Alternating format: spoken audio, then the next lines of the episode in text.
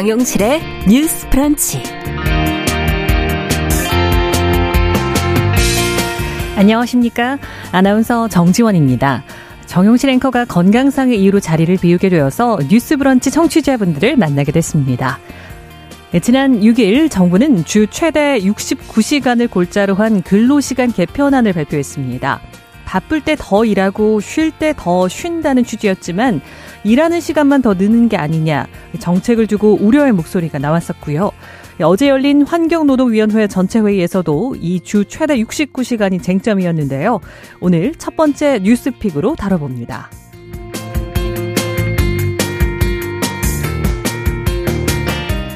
황금기가 지났다는 말을 믿지 마라. 아시아 배우로는 최초로 아카데미 여우주연상을 수상한 배우 양자경 씨가 외친 소감입니다.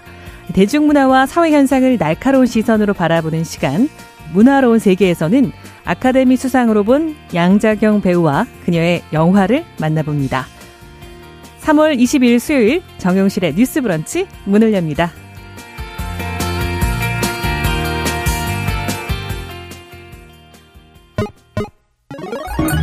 Ladies and gentlemen. 새로운 시각으로 세상을 봅니다. 정용실의 뉴스 브런치 뉴스픽. 네, 뉴스 브런치는 청취자 여러분과 함께합니다. 짧은 문자는 오십 원, 긴 문자 백 원이 드는 샵 구칠삼공, 라디오와 유튜브 또 콩 앱으로도 청취자 여러분들의 많은 의견 보내주시길 바랍니다. 뉴스픽 그럼 시작하겠습니다. 임지영 시사인 기자 어서 오세요. 네, 안녕하세요. 그리고 강전혜 변호사 안녕하세요. 네, 안녕하세요. 강전혜 변호사입니다. 네, 첫 번째 뉴스픽입니다. 어, 지난 육일 정부의 발표 이후에 혼선을 빚고 있는 근로시간 개편안. 주 최대 육십구 시간제에 대해서 짚어볼 텐데요. 어, 먼저 임지영 기자님, 어제 윤석열 대통령이 국무회의에서 이 관련된 발언을 했습니다. 뭐 지난 육일 정부가 개편안을 발표한 이후에 육십구 시간을 두고 정말 정부, 대통령실, 뭐 대통령 간의 혼선을 빚는 모양새예요. 네, 대통령이 어제 그 열린 국무회의에서 발언을 했는데요. 네. 어, 최근 주당 최대 근로시간에 관해 다소 논란이 있다는 점에 대해서 알고 있다면서 이렇게 얘기했습니다. 저는 주당 육십 시간 이상의 근무는 건강보호 차원에서 무리라고 하는 생각은 변함이 없다. 음. 이렇게 말한 건데요. 개편안 자체는 주당 최대 육십구 시간인데 육십 시간 이상은 무리다 이렇게 얘기를 한 겁니다. 네. 또 이에 대해서 근로시간 유연화 정책의 후퇴라는 의견도 있지만 그러나 주당 근로시간의 상한을 정해놓지 않으면 노동 약자들의 건강권을 지키기가 어렵다. 그렇게 생각한다고 말한 겁니다. 사실 육십 시간 이상 근무가 무리다라는 발언 자체만 놓고 보면 그럴 수 있는데 문제는 고용노동부의 발표 이후에 부처 또 대통령실 또 대통령 간에 몇 번 말이 엇갈린 끝에 나온 얘기거든요. 그래서 대통령실로만 따지면 이번이 네 번째 관련 음. 발언입니다. 지난 육일로 좀 가봐야 될 것 같은데요. 고용노동부가 개편한 내용을 담은 근로기준법 개정안을 입법 예고했습니다. 어, 좀 간단하게 말씀드리면 이제 연장 근로 관리를 주 단위에서 월이나 분기 또 연 단위로 확대해서 간단히 말씀드리면 일이 몰릴 때 오래 일하고 네. 일이 없을 때는 오래 쉬고 장기 휴식을 취할 수 있도록 한다는 취지였는데요. 그렇지만 개편안을 적용하면 주당 최대 육십구 시간까지 근무가 가능해진다 이런 얘기가 나오면서 사실 지금은 연장 근로까지 포함해서 오십이 시간이잖아요. 네. 그래서 비판이 나오면서 논란이 이어졌고 십사일에 대통령이 재검토를 지시했습니다. 그런데 또 이틀 뒤죠. 십육일에 안상훈 대통령실 사회수석이 이렇게 말합니다. 윤석열 대통령께서는 연장근로를 하더라도 주 육십 시간 이상은 무리라는 인식을 갖고 음. 있다면서 이제 어제와, 어제 발표와 비슷한 내용이었죠. 사실상의 뭐 가이드라인을 준 게 아닌가 이런 얘기가 나왔는데 또 이십일에 또 대통령실 관계자 발로 이런 얘기가 나옵니다. 논의의 가이드라인을 주려는 의도는 아니었고 음. 대통령 개인적인 생각을 말한 것이다. 어. 이렇게 얘기를 해서 또 한번 의아했거든요. 그러니까 의견 수렴을 해서 주 육십 시간이 아니고 육십 시간 이상이 나올 수도 있다. 이렇게 얘기를 했어요. 근데 또 어제는 다른 말이 나온 거라서 예, 좀 엇박입니다. 정리하자면 대통령은 주 육십 시간 이상은 무리라고 얘기하고 음. 있는 상황이고요. 대통령실은 주 육십 시간 이상도 가능하다라고 말한 거고 또 주무장관, 고용노동부 장관은 주 육십구 시간 기존 안에 대해서 또 입장을 그대로 하고 있는 상황이고요. 그래서 헷갈리는 상황이라고 말씀드릴 수 있을 것 같습니다. 네. 뭐 강전혜 변호사님, 정부 내부에서도 좀 오락가락하는 모양새인데 네. 사실 논의 자체가 육십구라는 숫자에 좀 그렇죠. 갇혀 있다라는 느낌도 들고요. 이게 너무 극단적으로 보이니까 지금은 네. 이제 주 오십이 시간이라는 것이 국민들께서도 어느 정도 다 알고 계시는 상황인데, 어 이게 갑자기 우리가 그러면은 한 일주일에 육십구 시간을 일하는 거야? 이렇게 생각을 하실 수가 있거든요. 근데 이거는 저는 대통령실이랑 고용노동부에서 홍보를 잘못했던 게 네. 아닌가. 그러니까 물론 육십구 시간이 최대치가 될 수 있으니까 거기에 대한 문제는 있는 것인데, 그래갖고 대통령께서도 뭐 대통령도 육십 시간 이내로 해야 되는 거 아니냐 이런 의견을 낸 것인데 네. 근데 이제 기본적으로 여기에 대한 이야기를 하려면 우리가 포괄임금제에 대한 이야기를 먼저 하고 넘어가야 네. 될 것 같아요. 어, 포괄임금제 에 대한 어, 문제가 너무 발생을 많이 하니까 거기에 대한 반성적인 고려로 이번 개편안이 나오게 된 것인데, 포괄임금제라는 거는 뭐 이렇게 야간에 경비를 하신다든지 아니면은 영업을 외부에서 사무실이 아닌 외부에서 영업을 한다든지 아니면은 뭐 프로젝트 단위로 이렇게 계약을 체결한 근로자 같은 경우에는 하루에 몇 시간은 일했다라고 얘기하는 게 사실은 쉽지가 않잖아요. 네. 그래서 이런 사람들의 경우에는 어, 임금에다가 뭐 각종 수당을 합쳐서 그러니까 야근 수당이라든지 이런 것도 다 합쳤다라고 보는 겁니다. 그래서 포괄적으로 임금을 주는 것으로, 이게 우리가 처음에 판례에서부터 인정이 되었었던 그런 근로 조건인데요. 네. 근데 문제는 이게 한국에서 악용이 되고 있습니다. 아, 네. 우리가 회사에서 그냥 사무직으로 일을 하는 사람은 요즘에 다 이제 출퇴근 태그하면 되는 그렇죠. 거잖아요. 몇 시간 일했는지 모르지 않거든요. 근데 지금 이렇게 어, 사무직을 하는 사람들까지 포괄임금제라는 걸로 음. 이렇게 좀 모아서 하고 있어요. 그렇게 하면 문제가 뭐냐면 야근 수당을 거의 받기가 어렵다는 아. 거죠.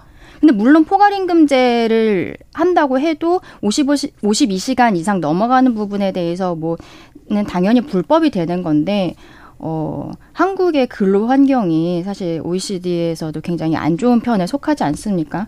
이게 한국에서는 또 그리고 근로자들이 문제 제기를 하는 것도 여러 가지로 좀 어려운 부분들이 있기 때문에 이 포괄임금제가 굉장히 기형적으로 운영이 음. 되고 있다는 거에 대한 컨센서스가 있었어요. 그래갖고 지난번 정부에서부터 이거를 좀 규제하는 방안을 하겠다라고 했는데 조금 진행이 안 됐고, 윤석열 대통령도 본인이 당선이 되고 인수위 시절에 포괄임금제에 대한 규제를 하겠다라는 게 그런 국정과제로서 이걸 했었던 거거든요. 네. 그래서 거기에 따라서 이번 개편안이 나온 것인데, 포괄임금제에서 했었던 지금 공짜 야근, 음. 음, 야근 수당을 주지 않으니까 그거를 규제하겠다라는 어, 취지에서 시작을 한 것인데, 이게 언론에는 육십구라는 숫자가 너무 강렬하다 보니까 그걸로 딱 나와버려갖고 좀 이런 부분들이 있었던 거죠. 네, 국민적인 반발이나 여론도 지금 굉장한 좋지 않은 상황인 네. 것 같은데요.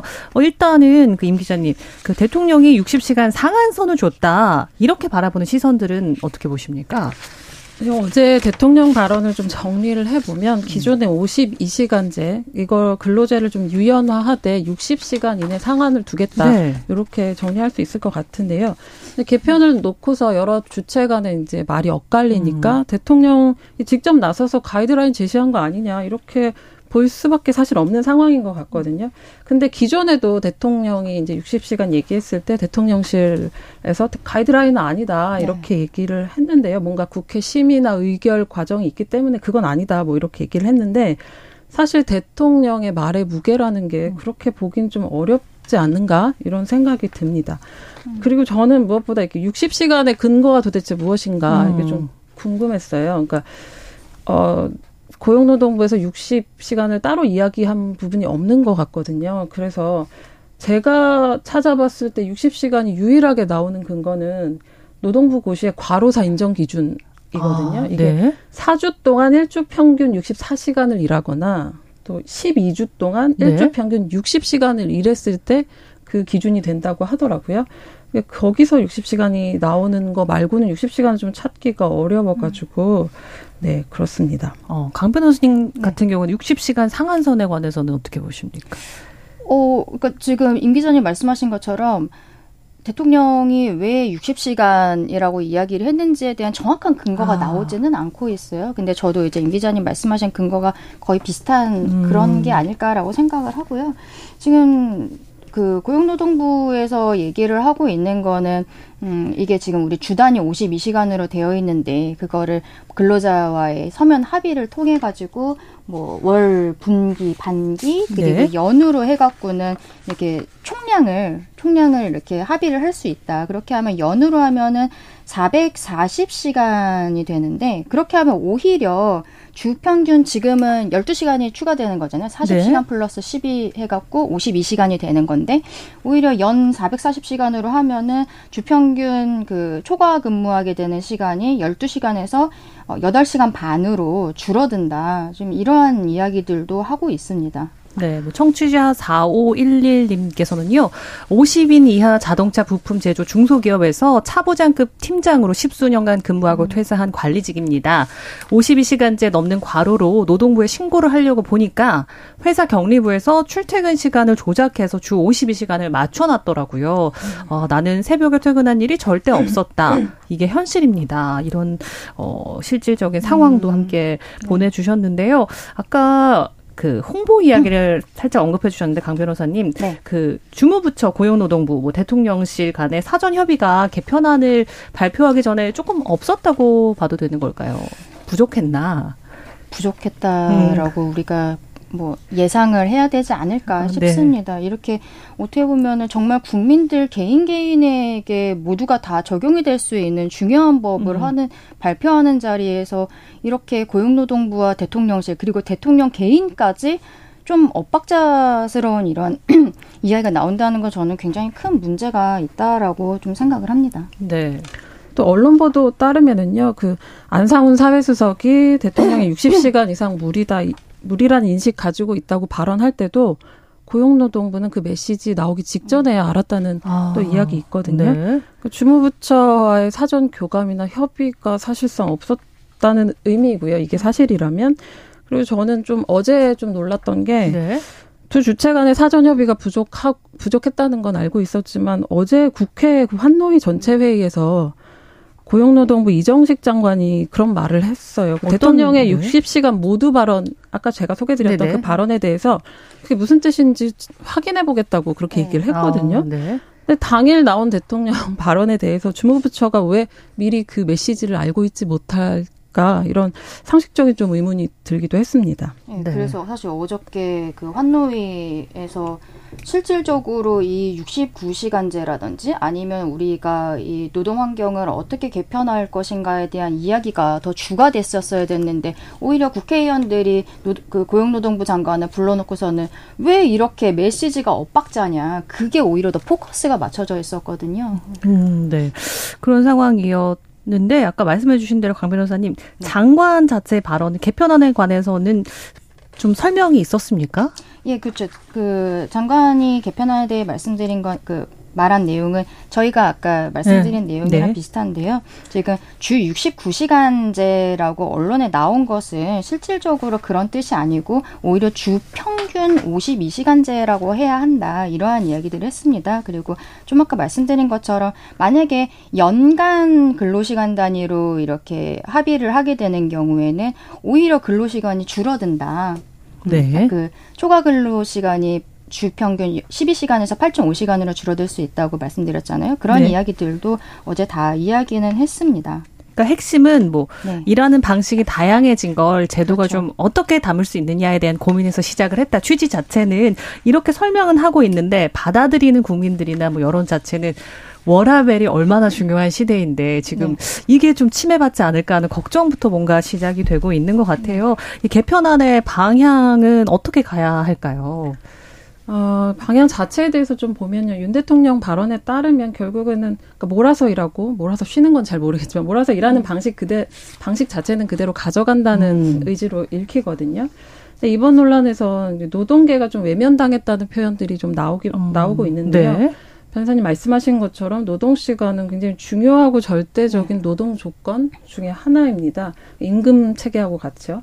노사 중심의 어떤 사회적 대화 시도가 없었다는 점은 좀 문제인 것 같고요. 사실 우리가 받아들이기에 뭐 노동 약자의 노동권, 휴식권 얘기하지만 받아들이는 입장에서 결국 노동 시간이 늘어나는 게 아닌가 하는 그런 노동 조건이 나빠질 네. 수 있는 그런 중요 정책 논의에서 노동계가 외면당한 셈인 것 같아요. 근데 유일하게 언급되는 노동자 단위가 있습니다. 그 엠지 세대 네. 노동자인데요. 사, 사실상 실체가 모호한 것 같기는 한데 어쨌든 엠지 노조로 불리는 새로 고침 노동자 협의회 도 있고요. 근데 이제 문제는 여기조차도 반대를 음. 하고 있다는 거거든요. 음. 이쪽 입장을 들어보면 육십구 시간이든 육십 시간이든 공짜야근 마찬가지고 별다른 차이가 없다 이렇게 얘기를 하고 있고요. 그리고 사용자 측에서도 심지어 이게 이런 식으로 가면 그 대통령이 주장하는 상한선에 대해서도 좀 회의적이다 이런 입장을 음, 표명했거든요. 네. 왜냐하면 현행 주 오십이 시간제 그 보완으로 불리는 탄력근로제가 있는데 네.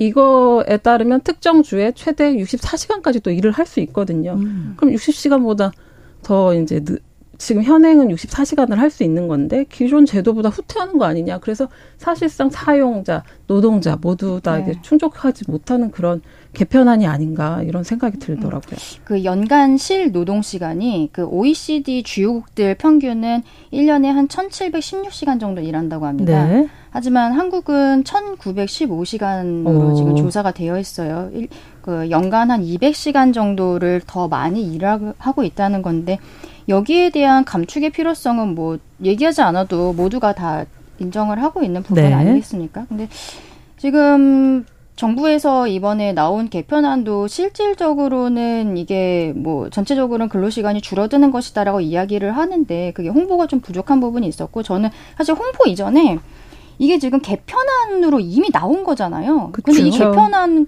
개편안이 나오기 전에 우리 모두 여기에 대한 이야기를 언론이나 뭘 통해서 사실 들어본 적이 별로 없거든요. 근데 이 개편안이 문제가 되니까 지금 고용노동부와 정부에서는 뭐 이제부터 각계각층의 이야기를 듣겠다. 아. 지금은 아직 아닐 뿐이다라고 이야기를 하고 있어요. 네. 하지만 이 개편안이 나오기 전에 이미 어느 정도 여론 수렴이 되었어야 되는 게 아닌가. 선후 관계가 좀 다른 틀렸던 게 아닌가. 저는 좀 그런 생각이 듭니다. 어제 장관도요. 모든 네. 가능성을 다 열어놓고 검토하고 있다라고 얘기를 해서 네. 사실 입법 예고한 부분인데 그 순서가 바뀐 게 아닌가. 네. 이제 이야기를 듣고서 그걸 토대로 이제 개편안이 나왔어야 되는데 이제 반대로 갖고 있는 거 아닌가 하는 안타까움이 있습니다. 네, 뭐 실질적으로 어제, 네, 실질적으로 네. 무슨 의견을 듣기 위해서 단체들도 네. 조직을 했다고요. 그 노동의 미래 포럼이라는 게 바로 어제 발대식을 했는데 이게 청년 세대랑 국민과의 소통 창구 역할을 하는 것으로 지금 이야기가 되고 있습니다. 그래서 청년 세대 그리고 뭐 플랫폼 기업 대표 뭐 노사협의회 근로자위원 이런 사람들 한 사십여 명이 지금 참여를 했다고 해요. 그래서 이 사람들이 지금 어, 이, 이번에 문제가 되고 있는 근로시간에 대한 개편안이라든지 어, 대한민국 노동개혁 전반에 대해서 좀 여론을 수렴을 하고 의견을 제시하는 역할을 하는 것 같습니다. 근데 좀 미리 할 수 있지 않았을까 네. 이런 생각이 좀 듭니다. 네. 아쉬움이 그, 있습니다. 네, 근로시간 개편 이후에 사회적 파장이 있었는데 뭐 앞으로 이제 보완하고 해, 우려를 해소하고 여러 가지를 할 계획이라고 했는데 끝으로 임 기자님 개인적으로 보시기에 어떤 식의 보완이 좀 필요할지 의견 부탁드립니다. 일단 제가 말씀드렸다시피 노동자 의견 들어봐야 될 것 같아요. 왜냐하면 음. 개편한 취지에 대해서 말을 할 때 어제는 그 노동 약자의 노동권, 휴식권 음. 보호라고 얘기를 했거든요. 네. 근데 노동자들이 지금 이것 때문에 굉장히 불안해하고 있거든요. 네. 장시간 노동의 길을 또 터주는 게 아닌가? 음. 그런 식으로 불안감 주는 부분에 대해서는 좀 설명할 수 있어야 된다고 생각하고요. 또 그 홍보 부족에 대해서 말씀하셨는데 저는 그것보다도 애초에 개편안 자체가 조금 문제가 있었기 때문에 이런 거 아닌가라고 생각이 든 게 전 어제 국회에서 장관이 하, 답변한 것 중에서 가장 인상적이었던 네. 것이 육십구 시간 노동 아니다. 그러니까 육십구 시간 노동이 아니라는 게 아니라 그 말은 언론이 만들어낸 거다. 아. 이렇게 얘기를 했거든요. 언론에서도 최대 육십구 시간이라고 보도를 했고 이제 받아들이는 입장에서 주 최대 몇 시간인지를 네. 파악하고 가능, 가능한, 가능성을 따져보는 건 당연한 일인데 그렇게 이야기하는 태도에 좀 놀랐거든요.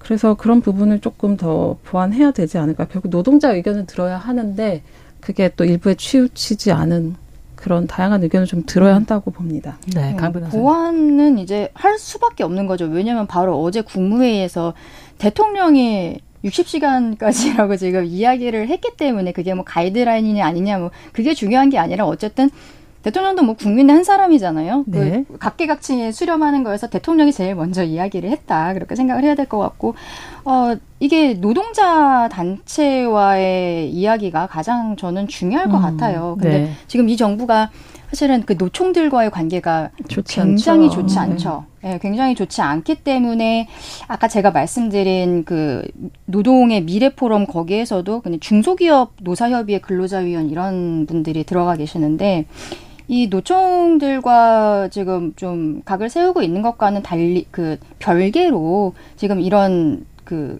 시간이라든지 이런 국민들에게 체감할 수 있는 상황에 있어서는 대화가 반드시 필요하다. 네. 그런 생각이 듭니다. 네, 첫 번째 뉴스픽 주 최대 육십구 시간제 혼선에 관한 이야기 나눠봤습니다. 두 번째 뉴스픽으로 가보겠습니다. 아, 이 사건에 마음 아파한 분들 정말 음. 많으셨을 겁니다. 임지영 기자님, 열한 살 인천 초등학생이 아빠와 의붓 어머니의 학대에 못 이겨서 사망을 한 사건에 관한 이야기 나눠보겠습니다. 아, 네. 또 이런 사건이 벌어졌는데요. 지난달 칠 일이었죠. 네. 열한 살 초등학생이 이제 심정지 상태로 병원 응급실에 실려왔습니다. 당시 그 키 백사십구 센티미터고 음. 몸무게가 이십구 점 오 킬로그램이었다고 하거든요. 음. 평균보다 십오 킬로그램 이상 적은 어, 무게였다고 합니다. 그 정도로 쇠약해진 상태였는데요. 음, 네. 여러 둘력에 의해서 사망한 사실이 음. 밝혀졌고 의료진이 학대를 의심해서 신고를 했습니다. 그래서 친부하고 의붓 어머니가 학대 혐의를 받고 있는데요. 며칠 전이었죠. 어느 방송에서 이 사건을 다루면서 음. 집 내부 씨씨티비에서 이제 사망 전 이틀 전 아동의 모습을 포착해서 이제 보도를 했거든요. 네. 열여섯 시간이나 의자에 결박 있는 아. 상태나 이런 것들이 좀 네. 보여주면서 이런 식의 제목으로 뉴스들이 많이 쏟아졌습니다. 네, 어, 기사와 사건을 접한 분들 많으시겠지만 정말 개인적으로도 자식 키우는 입장에서 너무 화가 나고 마음이 아파서 못 보겠더라고요. 네. 강 변호사님. 네. 얼마나 끔찍한 아픔을 겪었는지 그 씨씨티비나 부검 감정서만을 봐도 짐작할 수 있을 정도라고요. 네, 지금 이게 부검을 했는데 네. 아이의 몸에 그 상처가 이백 개가 어, 넘게 네. 있었다고 합니다. 그리고 거의 아사의 수준이었기 네. 때문에 그 부검을 했던 의사와 그리고 또 다른 인터뷰를 하시는 의사의 말은 이게 가장 끔찍하게 죽는 상황이었다고 음. 해요. 그리고 아이가 어, 만 열한 세 지금 한국에서 그냥 보통 세는 나이로는 열세 세인데 그 정도 나이면은 그 괴로움에 대한 인지가 또 정확하게 될 수 있는 나이여서 그것도 아이의 입장에서는 본인의 상태를 모르는 게 아니니까 음. 그 부분이 굉장히 안타깝고 아이가 이제 죽기 전에 어, 동네 편의점에 있어, 잠깐 갔었던 그 씨씨티비도 이제 나왔는데요. 네. 두려움에 이렇게 아. 네, 음. 밖을 제대로 보지 못하고 이런 모습들이 나왔다고 합니다. 굉장히 안타까운 상황인 것 같습니다. 그 열여섯 시간을 묶여 있었다고요? 네. 어. 그 정말 씨씨티비로 친모는 감시를 하고 있었고 아, 친모가 아니라 계모가 계모가 네, 네. 아, 얼마나 무섭고 외롭고 또 배고프고 서럽고 아팠을지 가슴이 아픈데 흔적을 보니까 학대를 당한 기간도 꽤 길었을 것 같더라고요. 네, 알려진 바에 따르면은 이제 피해 아동의 어머니와 아버지가 오 년 전에 이혼을 하고 의붓 어머니와 친부와 살고 있었는데요. 의붓 어머니의 경우에는 지난해 오월부터 지난달 이월까지 그러니까 피해 아동을 상습적으로 구타해서 내부 출혈로 인한 쇼크로 숨지게 한 혐의를 받고 있거든요. 네. 이렇게만 따져봐도 십 개월 정도인데요. 이웃들 증언에 따르면은 아이가 아예 안 보인 게 한 십일월 정도부터라고 네. 하더라고요. 아마 그때부터 학교도 이제 결석하기 시작한 것 같은데요. 뭐 해외 유학을 보낸다, 홈스쿨링을 한다 이런 식의 소문이 있었고요. 아, 그 전부터도 이제 이웃들이 멍자국 같은 걸 발견해서 물어보면 운동하다 다쳤다 뭐 이런 식으로 아. 둘러댔다고 하더라고요. 예, 그 둘러댄 게 아이가 스스로 그렇게 이야기를 했다고 합니다. 아, 참 멍투성이로 사망하기까지 어떤 일들이 있었을지 가슴이 아픈데 어린아이를 왜 이렇게까지 했을까? 그런 생각이 들거든요. 이게 범죄자들의 심리가 본인이 완전히 컨트롤할 수 있는 대상을 봤을 때 본인이 좀 신적인 존재가 된다고 느껴, 느낀다라는 이런 조사 결과가 있습니다. 그래서 살인자라든지 지금 이렇게 완전히 자신의 아래에 있는 아이라든지 이런 경우에는 아, 본인이 네. 이제 다 아이를 신적으로 관리를 할 수 있다는 생각에 이런 학대가. 여러분은 지금 케이비에스 일 라디오 정용실의 뉴스 브런치와 함께하고 계십니다.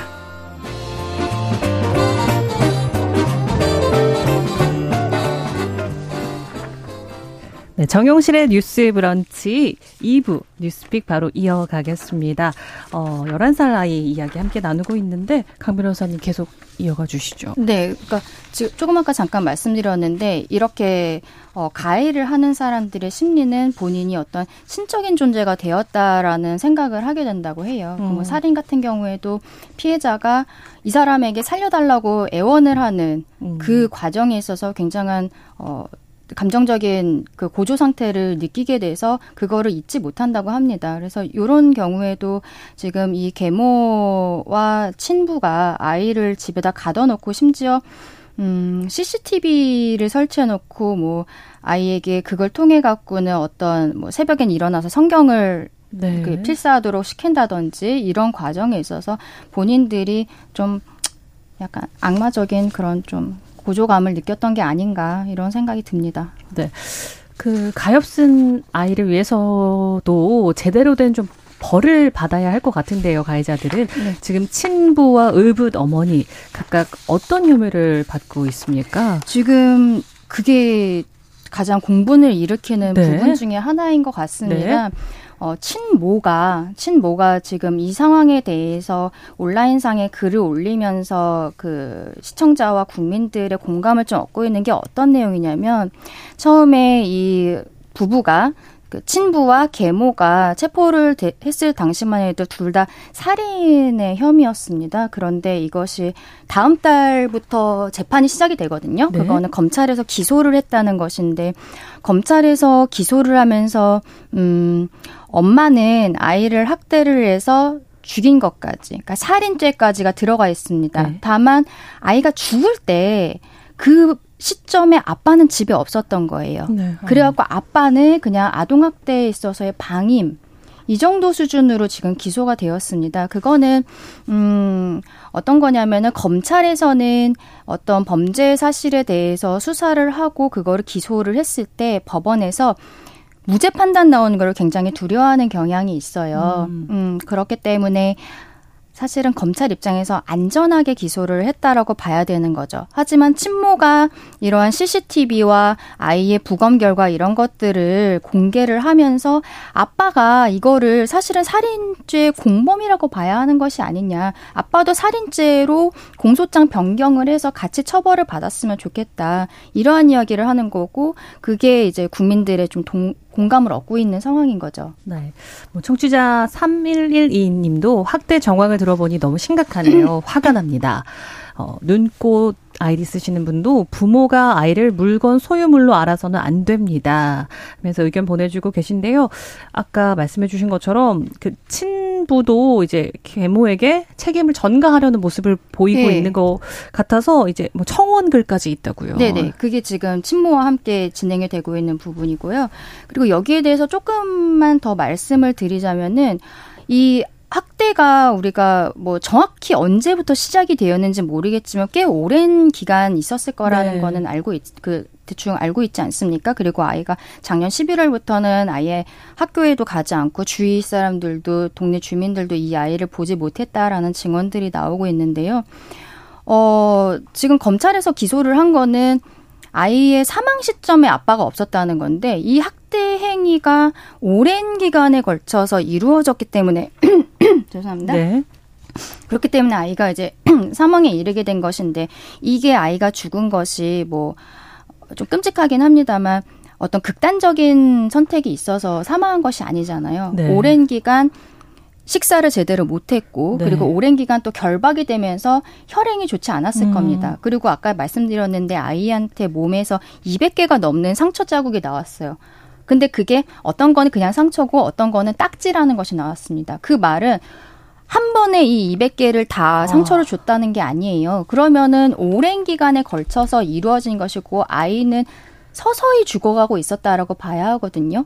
그러면은 아빠는 같은 집에 살고 있는데 그때 엄마가 그 계모가 아이에게 이렇게 학대를 하는 것을 알고 있으면서 그냥 둔 거예요. 부자기를 한 거죠. 아무 음. 행동을 하지 않는.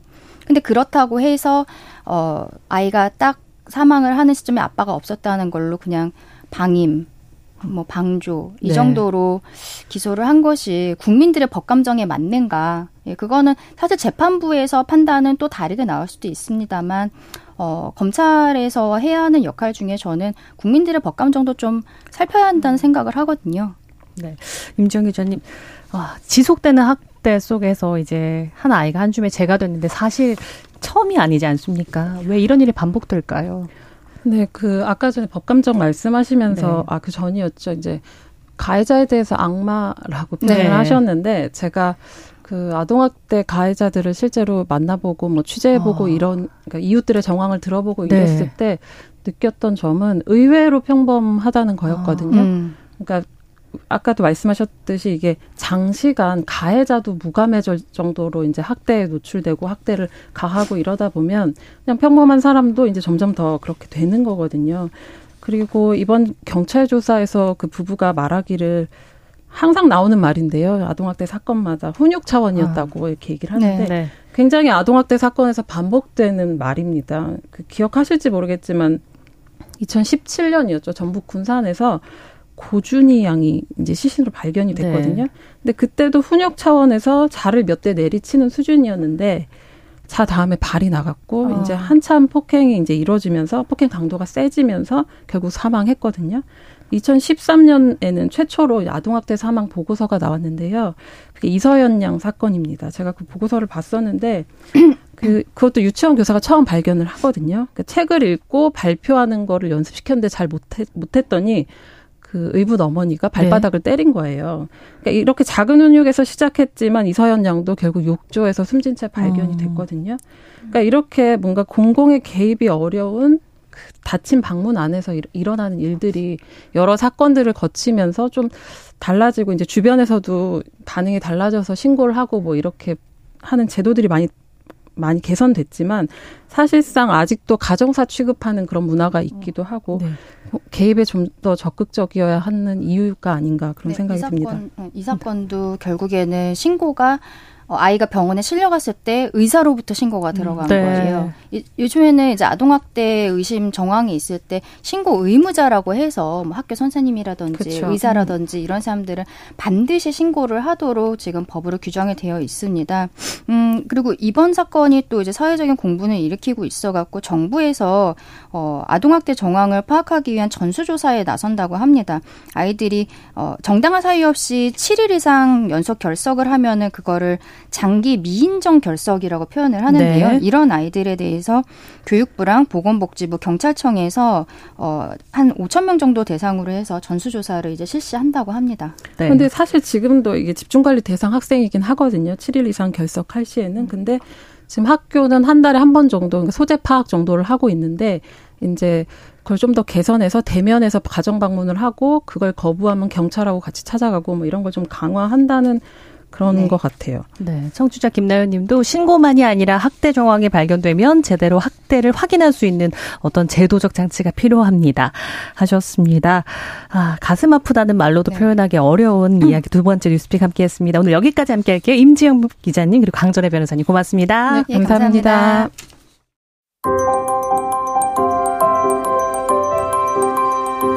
정용실의 뉴스 브런치는 여러분과 함께합니다. 짧은 문자 오십 원, 긴 문자 백 원이들은 샵 구칠삼공, 무료인 콩 어플과 일 라디오 유튜브를 통해 참여해주세요.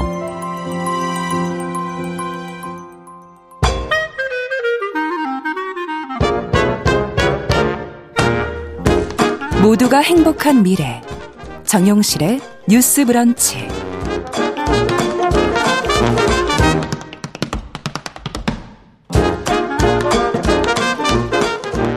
네, 대중문화와 사회 현상을 날카로운 시선으로 들여다보는 시간입니다. 영화 저널리스트 김현민 기자 나왔습니다. 안녕하세요. 안녕하세요. 김현민입니다. 네, 오늘은 영화 최근에 역주행을 하고 있는 영화죠. Everything Everywhere All at Once 이야기를 해주신다고요? 네. 지난주에 있었던 구십오 회 아카데미 시상식에서 무려 칠 관왕에 오르면서 관객들의 관심을 다시 한몸에 받고 있는데요. 박스오피스 예매량이 무려 팔백 퍼센트 폭증하는 오. 성적을 보이고 있습니다. 네. 아무래도 이 아카데미 시상식이 전 세계 영화계에서 최고의 권위와 영향력을 가진 만큼 영화를 놓쳤던 분들도 이 결과에 따라 다시 관심을 보이곤 하는데요. 아무래도 주요 부문의 수상작이라는 점도 대중의 관심을 자극한 것 같습니다. 작품상, 감독상, 각본 편집, 뭐 여우주연상, 남우조연까지 싹쓸이 했거든요. 음. 오스카 특수라고도 볼 수 있겠죠. 네. 그렇게 됐는데 사실 영화가 작년에 개봉을 해서 관객이 어느 정도 모였었나요? 네, 작년 시월 중순에 한국에서 개봉을 했었는데 그때 삼십육만 명 정도가 모았거, 모였거든요. 오, 네. 그런데 뭐 블록버스터 생각하시면 생각보다 소소하다고 생각하실 수도 있는데 음. 이 영화가 비교적 저예산 영화에 가까워요. 음. 순 제작비가 천오백만 달러거든요. 그래서 당시에도 그 소위 비무비 영화인데다가 여자 배우가 원톱 영화라는 점은 음. 그렇게 성적이 높을 것으로 기대를 하지 않아요. 하지만 그러한 약점에도 불구하고 기대 이상을 웃돈 성과를 내서 화제가 됐었고요. 또 마니아 팬들이 생겨서 십일월에는 감독들의 인터뷰 영상을 붙여서 양자경의 더 모든 날 모든 순간으로 개봉 개봉하기도 했었고요. 미국에서도 처음에는 상영관 열 개로 제한적으로 개봉을 했다가 한 달 만에 삼천 개로 확대한 그런 현황을 보였습니다. 그래서 이 영화는 극장계에는 굉장히 고마운 영화예요. 어. 팬데믹으로 완전히 활력이 죽었었거든요. 네. 네. 그렇다면 근데 제가 보니까 제목이 조금 바뀌어서 개봉이 되는 네. 것 같아요. 이게 하나의 의도적인 전략인가요? 음, 네. 음. 이번에 이제 또 개봉한 영화는 Everything, Everywhere, All at Once, 플러스. 아. 또 붙어 있거든요. 네. 그런데 이거는 이제 마케팅 전략 중에 하나라고 볼 수 있는데요. 음. 이게 새로운 영화 같잖아요. 그러니까 새 개봉작인 것 같으니까 뭘까? 네, 아직 영화를 네. 보지 않은 분들도 흡수하는 동시에 네. 이미 영화를 본 팬들도 궁금해서 찾아오지 않고는 못 빼기가 만드는 전략이라고 할 수 있거든요. 이전 배, 개봉 버전에 비교를 하면요. 불과 러닝타임이 십이 초 정도밖에 차이가 나지 않아요. 그 비공개 메이킹 영상을 붙인 건데 그래도 이걸 볼 수밖에 없는 게 또 팬심이잖아요. 그렇죠. 그리고 이 영화는 지금 극장에서 연속 상영을 오래 이어간 영화로도 탑 파이브 안에 꼽히는데 뭐 예전에 라라랜드, 보헤미안 랩소디, 과속스캔들 다음으로 지금 길게 상영 중인 영화라고도 할 수 있고요. 다양한 버전의 포스터를 제작해서 팬들의 니즈가 떨어지지 않도록 관심이 떨어지지 않도록 지속시키는 것도 인기 요인이라고 할 수 있습니다. 네, 아까 살짝 언급을 해주셨는데 사실 오스카에서 딱 한 개 부문 상을 받기도 어려운데 그렇죠. 이 영화는 무려 일곱 개 부문의 상을 차지했다고 하셨잖아요. 네. 어, 오스카를 이렇게 휩쓴 건 어떤 이유에서일까요? 네. 그 시상식도 물론 공정하긴 하지만 어떠한 경향성이나 추세를 반영하지 않을 수는 없거든요. 음. 알다시피 오스카는 상당히 보수적인 색채를 가진 시상식입니다. 백인들만의 잔치다. 일명 화이트 오스카다. 이런 음. 비판이 거셌잖아요. 그래서 몇 년 전부터 그 이미지를 상쇄하고자 적극적으로 변화를 꾀하고 있는데요. 이제 뭐 전통적인 극장 개봉 영화가 아닌 오티티 영화를 흡수한다던가 또 한국 영화 기생충에게도 메인의 그 상들을 안겼잖아요. 이번에 이 Everything Everywhere 이 영화는 상당히 난해하고 재기발랄한 감수성의 비무비예요. 이른바 비주류 영화라고 할 수 있어요. 그리고 또 감독이 중국계가 있고요. 배우도 중국계 배우잖아요. 그런데 시상식에 메인 상을 안겨줬다는 어. 것 자체가 상징적인 사건이고요. 그래서 이번 오스카를 비주류 돌풍이다. 황색 돌풍이다. 이렇게 부릅니다. 네, 저희가 오프닝에서도 살짝 언급하긴 했는데 어, 양자경 배우의 여우주연상 수상이 크게 화제가 됐습니다. 네. 어, 아시아 배우로는 최초이자 양자경 배우가 할리우드에 진출을 한 이래 처음으로 사실 단독 주연을 맡은 작품이라고요. 네. 이 점이 오히려 놀랍게 느껴지시지 네. 않아요? 그렇죠. 네. 이 수상 자체가 이제 기록이라고 할 수 있는데 흑인 배우들이 오스카 후보로 오른 일은 이제 조금 흔해졌는데요. 네. 아직도 아시아계 배우들에게는 후보로 지명되는 것 자체가 사건입니다. 이 년 전 윤여정 배우님이 미나리로 아시아계 배우로는 두 번째로 여우 주, 조연상을 받았거든요. 그런데 양자경 씨가 여우 주연상을 받은 거는 기록적인 사건이고 백인이 아닌 배우가 여우 주연상을 수상한 것도 겨우 두 번째 일입니다. 그리고 양자경 씨는 팔십, 구십 년대 홍콩 영화 전성기의 액션 스타였죠. 폴리스 스토리나 예스 마담 시리즈 이런 거 기억하실 텐데요. 네. 구십 년대 후반에 헐리우드에 진출해서 뭐 본드걸로 공공칠 시리즈에 출연하는 등 액션 영화에서 주로 활약을 했는데 주로 조연이었습니다. 음. 그래서 양자경은 할리우드에서 나는 이제 소외를 경험했다라고 밝힌 바 있고요. 사람들이 내가 중국인인지 한국인인지 일본인인지도 구별하지 음. 못했다라고 얘기한 바도 있습니다. 네, 사실 뭐 여러 가지로 화제가 된 것 중에 하나였는데 어, 양자경 배우의 수상 소감도 굉장히 화제가 됐더라고요. 네, 맞아요. 바야흐로 이 수상을 통해서 제이의 전성기를 맞이했다고 해도 무방한데 수상 소감에서도 전성기에 관련된 얘기를 했어요. 음. 전 세계 여성들에게 이제 당신의 전성기가 끝났다는 말 듣지 말라. 음. 이런 강력한 당부를 전하기도 했어요. 사실 이 영화도 원래는 남자 배우가 주인공이었거든요. 아. 성룡을 염두에 두고 만들어진 영화였어요. 그런데 성룡이 어떤 이유로 출연이 안 됐고 그 감독이 두 명인데요. 이제 양자경을 염두에 두고 시나리오를 고친 거예요. 뭐. 그래서 이제 세탁소를 운영하는 여자 가장의 이야기로 바뀐 거죠. 그런데 영화를 보신 분들은 아시겠지만 이 영화 속에서 굉장히 많은 세계를 오가면서 뭐 배우이기도 했다가 요리사로 나오기도 했다가 무협인이 되기도 하거든요. 그런데 그 모습이 양자경 배우가 지금까지 스크린에서 우리에게 보여줬던 모습들이 묘하게 오버랩되면서 애틋함을 자아내요. 그래서 저는 이 영화가 양자경 배우 인생에 바치는 오마주다라고 생각이 들고요. 양자경 배우도 이런 얘기를 했어요. 나의 사십 년간의 배우 경험은 이 영화를 위한 리허설이었다. 네, 이렇게 말할 정도로 의미가 깊은 작품입니다. 네. 아, 뭐 청취자 삼이일구 님도 저도 양자경 배우의 수상소감 뉴스로 봤는데 감동했습니다. 아, 그러셨군요. 제 인생의 전성기를 다시 생각하게 됐어요. 네. 하셨습니다. 어, 그런데 영화 이야기를 좀 더 나눠보자면 네. 멀티버스에서 벌어지는 혼돈의 롤러코스터, 독특하고 기발하다, 뭐 창의적이다 이런 평이 많은데 음. 저는 아직 영화를 못 봤거든요. 네. 어떤 점을 좀 눈여겨보면 좋을까요? 음. 이 영화의 감독이 두 명이에요. 다니엘 콴, 다니엘 셰어넌트라는. 그런데 이 두 감독 그래서 다니엘즈로 불리거든요. 근데 두 번째 장편이에요, 이 영화가. 네. 사실 첫 번째 장편부터가 너무나 기괴하고 기발해서 사람들을 깜짝 놀라게 한 저예산 독립 영화였는데 어, 그게 스위스 아미맨이라는 영화예요. 이 작품도 찾아보시면 좋을 것 같은데 워낙에 창의적이고 유머러스해서 좋아하시는 분들도 있고 오. 인내심에 시어, 실험한다. 내 인내심의 한계를 시험한다. 비위가 약하면 볼 수가 없다. 이런 평이 있기도 했어요. 그래서 이런 문법에 익숙하지 않으신 분들은 약간 낯설지만 또 새로워서 좋아하실 수도 있고요. 그리고 또 영화를 사랑하시는 관객들에게 어필할 수 있는 부분은 이 영화에는 수많은 걸작들이 패러디되고 있다는 겁니다. 매트릭스를 기반으로 뭐 양자경의 과거 액션 영화나 와호장룡, 뭐 이천일 스페이스 오디세이, 화양연화, 라따뚜이 같은 작품들이 인용되고 있어요. 그래서 아는 만큼 보이고 그래서 더 재미있는 작품일 수 있습니다. 네, 문화로운 세계 영화 저널리스트 김현민 기자님과 이야기 나누고 있는데 어, 방금 설명을 드리니까요. 아, 언뜻 들어선 제가 보기엔 좀 몰입하기에 난해하고 좀 복잡하지 않을까 하는 걱정도 드는데 음.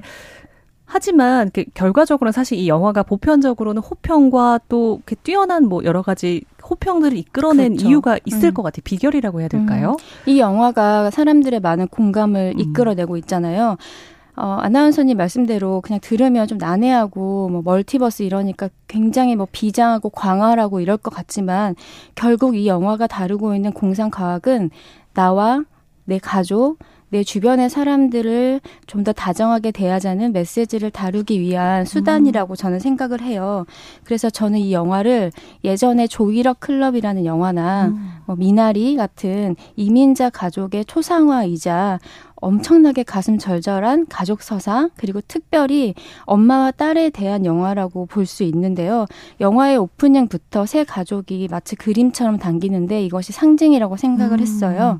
그리고 이 영화의 줄거리를 굳이 한 줄 제가 요약하자면 세탁소를 운영하면서 세금 조사를 앞둔 이민자 여자 가장의 이야기거든요. 아. 근데 여기서 키워드가 세탁소, 세금 이런 것들이에요. 네. 지극히 일상적이고 세속적인 코드잖아요. 이렇게 영화의 설정값을 누구나 공감할 수 있게 일상적으로 담아놓은 것 자체가 굉장히 똑똑한 전략이었다 생각이 듭니다. 아, 그리고 제가 또 궁금해지는 부분이 엄마와 딸의 관계. 이 얘기를 좀 더 들어보고 싶어요. 음. 어떻게 풀어내고 있나요? 네, 엄마와 딸의 이야기는 너무나 많이 인용되고 변주되어 온 소재잖아요. 그래서 이 영화에서도 엄마의 딸의 불화가 처음부터 등장해도 누구나 쉽게 공감할 만한 사연으로 나와요. 왜냐하면 이제 딸이 막 성인이 됐고 음. 딸이 또 성소수자거든요. 그러니까 엄마가 엄청나게 잔소리를 하고 못마땅해 합니다. 하지만 이 영화는 여러 가지 우주를 경험하는 여행하는 영화라고 말씀드렸잖아요. 현실에서 이런 엄마와 딸의 관계가 다른 우주로 가면 그 악당과 히어로처럼 철천지 원수가 돼요. 음. 서로 죽일 듯이 싸우는데 저는 이것이 이 비유가 상징이 되게 애틋했거든요. 왜냐하면 어디에 있든 어떤 때에 있든 서로의 우주를 뒤흔들 만큼 그만큼 강력하고 소중한 존재라는 뜻이잖아요. 그래서 그 점이 흥미로웠고 이 영화의 결말에서 어떤 할리우드 영화에서는 굉장히 쉽게 화해하고 그렇게 뭐 포옹하고 봉합, 봉합돼서 끝나잖아요. 그런데 여기서는 현실적으로 약간 거리를 둔 채 음. 이제 서로를 이해하려고 노력하면서 그런 아름다운 거리를 두면서 헤어져요. 저는 어. 그 점이 어, 상징적이고 현실적이면서도 비폭력적인 태도라고 생각을 했습니다. 어쩌면 지금 시대를 살고 있는 우리에게 굉장히 시의적절했다라는 뜻으로 볼 수 있겠네요. 네. 사실 이 영화를, 이 영화에는 이런 세대 간 갈등도 주요 이슈로 등장하지만 더불어 뭐 이민자, 성소수자, 차별에 대한 이런 이슈들도 많이 담겨 있는데요. 이 감독들이 이 영화를 준비할 때 트럼프 정부와 팬데믹을 경험을 했어요. 그 과정에서 사람들이 분리되고 분열하고 균열되고 또 고립된 현상들을 목격했죠. 근데 인터넷의 발달로 너무 많은 정보가 쏟아지지만 정작 나는 소외되는 경험을 많이 하시잖아요. 그리고 이런 기술 발달에 발맞춰서 빠르게 진화하는 세대가 있는가 하면 음. 점점 뒤처지는 세대가 있잖아요. 스마트폰 사실 활용하기도 어렵잖아요. 그쵸. 그런 세대 간의 그 갈등이나 혼란이 사실은 이런 멀티버스에서 우리가 느끼는 혼란 이상으로 진정한 카오스라는 거죠. 그것을 담아낸 영화이기 때문에 많은 분들이 내 이야기처럼 느꼈던 것 같고요. 그리고 우리가 일상에서 이 느끼는 혼란 속에서 누구도 소외되지 않게 만드는 것. 그래서 음. 그들에게 다정하게 대하자는 것. 이것이 이 영화의 메시지인데요. 어떻게 보면 진부하고 뻔하고 착한 메시지일 수 있지만 워낙에 그것을 발현시키는 방법이 기발하고 괴상망측하고요. 그리고 우리가 막 팬데믹 시기를 통과했잖아요. 우리에게는 어느 때보다도 절실한 가치가 아닐까 생각을 해요.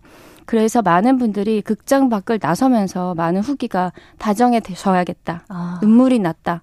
내 가족에게 전화하고 싶다. 이렇게 얘기를 하시는데 저는 지금 이 시대에 나에게 꼭 필요한 이야기라는 감상을 갖게 하는 것이야말로 이 영화가 가진 가장 큰 미덕이라고 생각합니다. 네, 양자경 배우가 주연을 했죠. 영화 Everything Everywhere All at Once 이야기. 오늘도 영화 저널리스트 김현민 기자와 함께했습니다. 고맙습니다. 감사합니다. 네, 오늘의 끝곡은 데이브레이크의 넌 언제나 준비했습니다. 정용실의 뉴스 브런치 삼월 이십이일 수요일 순서 마치겠습니다. 저는 내일 오전 열한시 오분에 다시 찾아오겠습니다. 아나운서 정주환이었습니다. 고맙습니다.